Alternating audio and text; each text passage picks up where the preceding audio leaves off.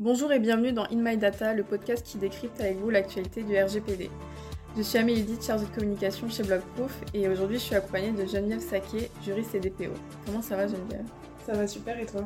Ça va très bien, merci. Alors aujourd'hui on a plusieurs actus à vous partager qui concernent ChatGPT. Donc la première, elle va concerner une plainte qui a été déposée par le député Éric Botorel auprès de la CNIL.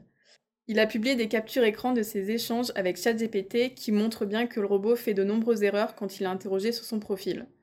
C'est donc la troisième plainte déposée en France contre ChatGPT. Donc on vous en avait parlé la semaine dernière, mais on avait en premier l'avocate Zoé Villain et en deuxième le développeur David Libo.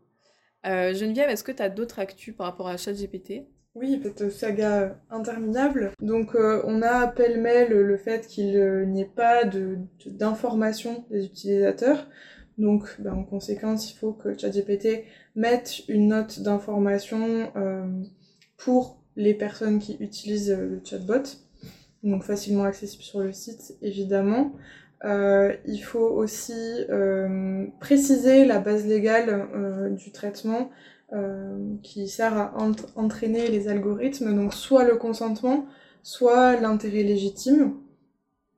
Il faudrait aussi que les personnes puissent faire rectifier leurs données, donc comme ce député qui a remarqué que bah, sa biographie n'était pas exacte, et si c'est pas possible techniquement, ben, il faut que les utilisateurs puissent juste obtenir l'effacement de leurs informations personnelles. Euh, également, euh, l'autorité italienne euh, demande à ChatGPT de protéger euh, les mineurs, donc en vérifiant en fait l'âge des utilisateurs et filtrer les utilisateurs de moins de 13 ans. Et donc l'autorité italienne demande aussi, enfin, à ChatGPT de euh, faire en sorte que ces nouvelles mesures soient publiques, donc d'en faire la publicité, et donc de communiquer ces changements via euh, bah, leurs, différents, euh, leurs différents médias. Et donc tout ça, ça s'inscrit en fait vraiment vers une, une réglementation qui est en train de se mettre en place autour de l'intelligence artificielle. Ça touche pas que l'Italie, euh, évidemment, l'Italie a été euh, la première à agir, mais on a aussi eu l'Allemagne qui, qui, a réagi en disant qu'elle n'excluait pas la possibilité de suspendre euh, ChatGPT. Le Canada a commencé à enquêter. La CNIL a reçu bah, du coup maintenant trois plaintes. Donc euh, la CNIL va aussi très certainement investiguer à ce sujet.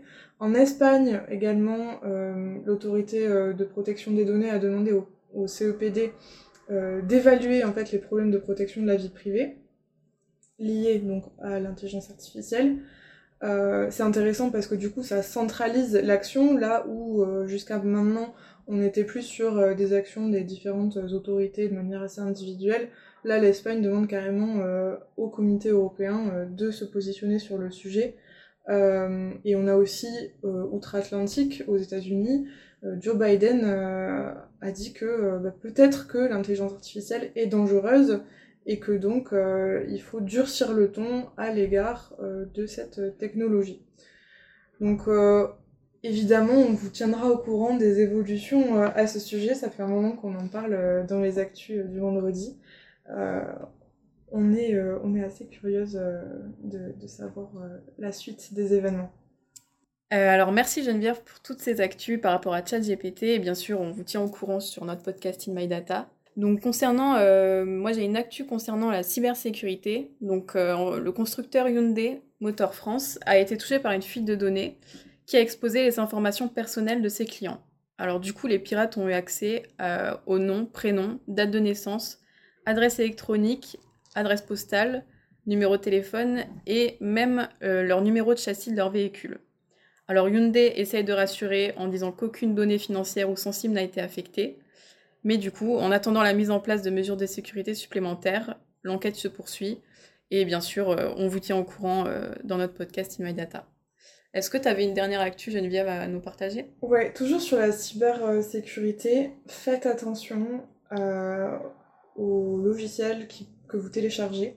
Euh, parce que on a un nouveau euh, logiciel cybercriminel qui est sorti, qui s'appelle InfoStealer, qui peut être euh, caché dans des, dans des logiciels que vous, que vous téléchargez s'ils ne s'ils ne sont pas fiables. En gros, ce logiciel, c'est comme si vous aviez quelqu'un qui regardait en permanence votre, votre ordinateur pendant que vous l'utilisez.